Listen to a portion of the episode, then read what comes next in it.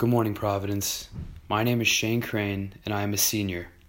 Please put aside what you are doing so that we can give full attention to our all school prayer. Dear God, I was searching for the words to express what I feel when I thought about something. We don't give enough thanks for the little things. When we ask for your blessings, we expect something big. However, we sometimes don't see what you're doing behind the scenes.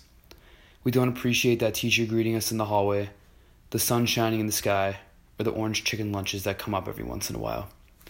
We expect something big to change our life, but in reality, it's all the small things that add up.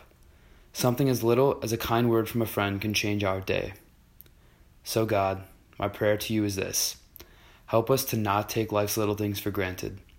Especially, help the seniors to savor every moment, big or small, that they have left at Providence. Love, me. Now, will you please stand and join me in reciting the act of consecration to the Sacred Heart of Jesus?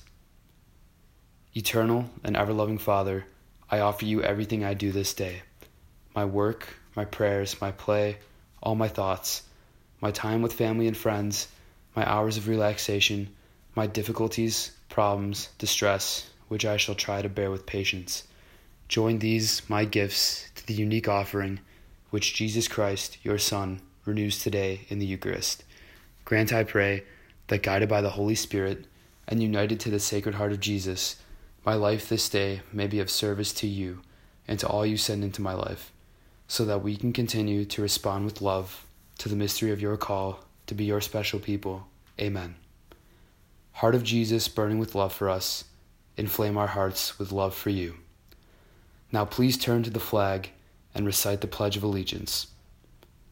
I pledge allegiance to the flag of the United States of America and to the Republic for which it stands, one nation, under God, indivisible, with liberty and justice for all. Have a great day, Providence.